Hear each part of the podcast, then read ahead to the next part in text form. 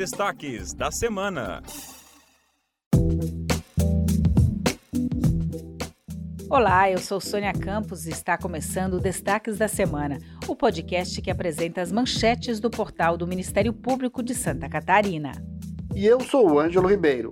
Aqui vamos apresentar um resumo de algumas notícias divulgadas de 6 a 10 de junho. Você pode saber mais no nosso portal mpsc.mp.br.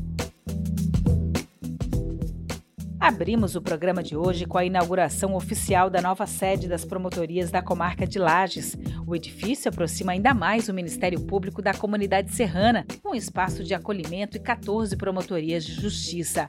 A cerimônia de inauguração teve a participação de autoridades dos poderes executivo, legislativo e judiciário.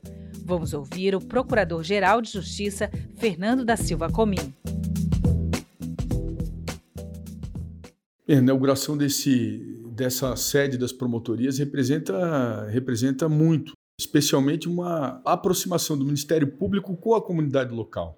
Essa construção moderna, né, sustentável, 100% acessível, só tem uma finalidade, que é promover a efetivação dos direitos da comunidade, da sociedade Com abrangência nacional, o Superior Tribunal de Justiça acolheu o recurso do Ministério Público de Santa Catarina e firmou tese de que a prática de ato libidinoso com menor de 14 anos configura o crime de estupro de vulnerável e não importunação sexual. Um dos recursos em julgamento era contra uma decisão do Tribunal de Justiça de Santa Catarina, que havia, ao contrário do juízo de primeiro grau, desclassificado uma conduta de tentativa de estupro de vulnerável para o crime de importunação sexual. No julgamento do recurso, o Procurador-Geral de Justiça argumentou que não é possível classificar como delito de importunação sexual o crime de estupro de vulnerável, em virtude da presunção absoluta de violência, da impossibilidade de a vítima vulnerável consentir com o ato e da própria subsidiariedade expressa prevista no Código Penal. A decisão agora é referência para julgamentos de todo o país.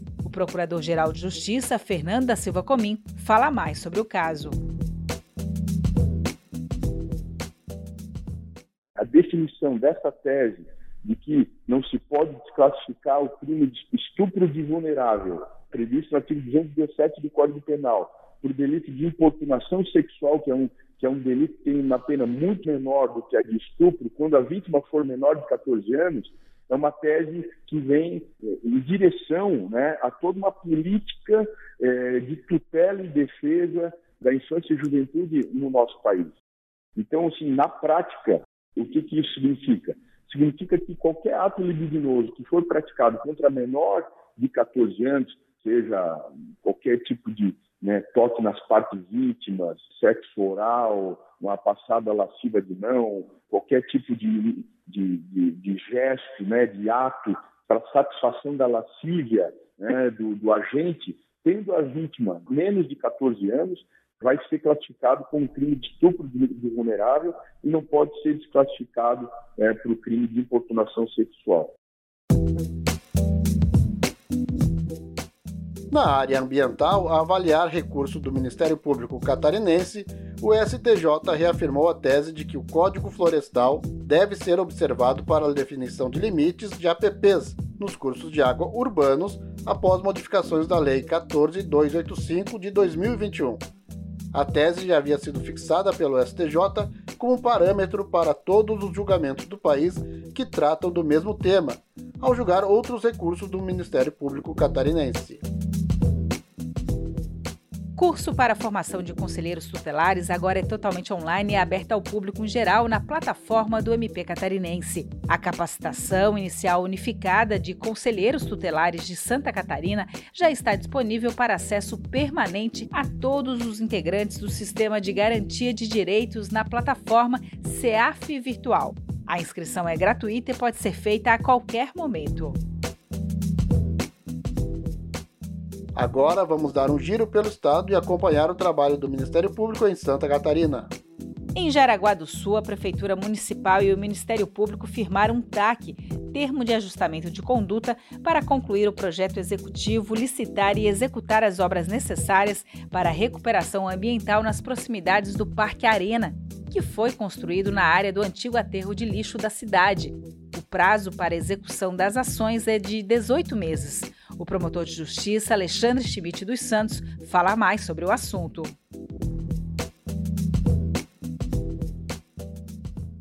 O TAC foi assinado após a primeira Promotoria de Justiça da comarca de Jaraguá do Sul, que atua na defesa do meio ambiente, constatar que os sistemas de coleta e tratamento de gases e efluentes líquidos instalados na área do antigo depósito de lixo não estavam funcionando. Esse fato descumpre parte do termo de ajustamento de condutas firmado no ano de 1999, que já previa a recuperação ambiental da área degradada.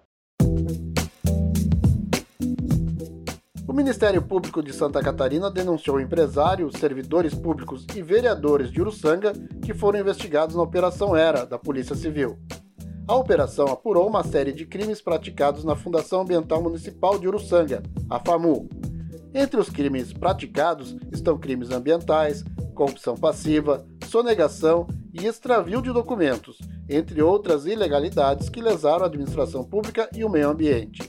Conforme a denúncia, outros possíveis crimes ainda estão sendo apurados em processos distintos por exigirem diligências investigatórias.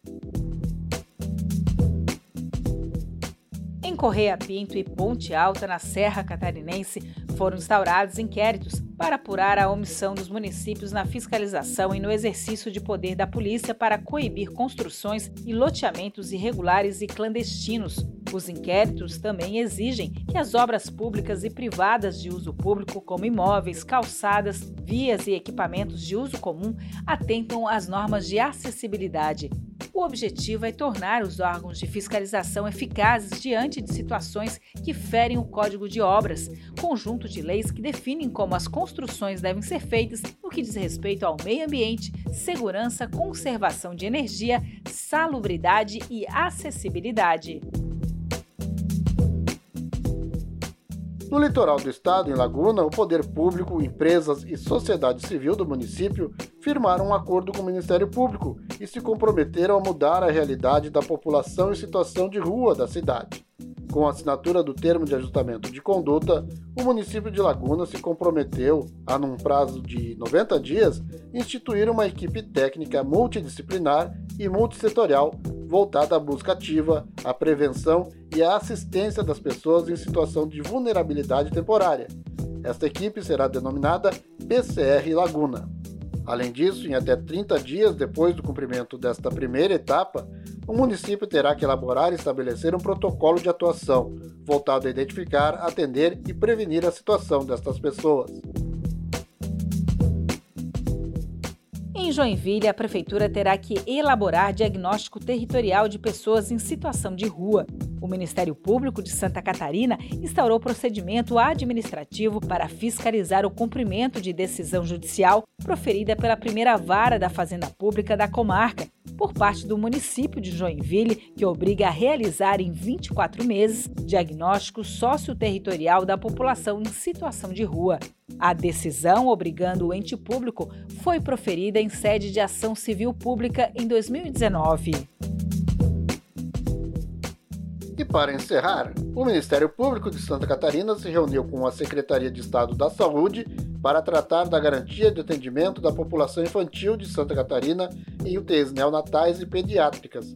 O promotor de Justiça, Sandro Ricardo de Souza, titular da 10 Promotoria de Justiça da capital, conta o que foi decidido na reunião. Secretaria de Saúde detalhou as ações de planejamento para enfrentar o problema da elevada taxa de ocupação dos leitos de UTI pediátrica e neonatal, basicamente com três pilares: criação de novos leitos, aporte financeiro aos municípios para que incrementem os atendimentos nas unidades básicas de saúde e unidades de pronto atendimento, e a intensificação da campanha de vacinação. Continuaremos acompanhando a execução desse planejamento, que nos parece adequado neste momento. Assim chegamos ao final de mais um programa. Esta foi a edição com os destaques da semana de 6 a 10 de junho do Ministério Público de Santa Catarina. Eu sou Sônia Campos. E eu sou Ângelo Ribeiro. Acompanhe o Ministério Público e mantenha-se informado sobre o nosso trabalho pelo Estado. Acesse o nosso portal e leia muitas outras notícias. mpsc.mp.br. Bom fim de semana e até mais!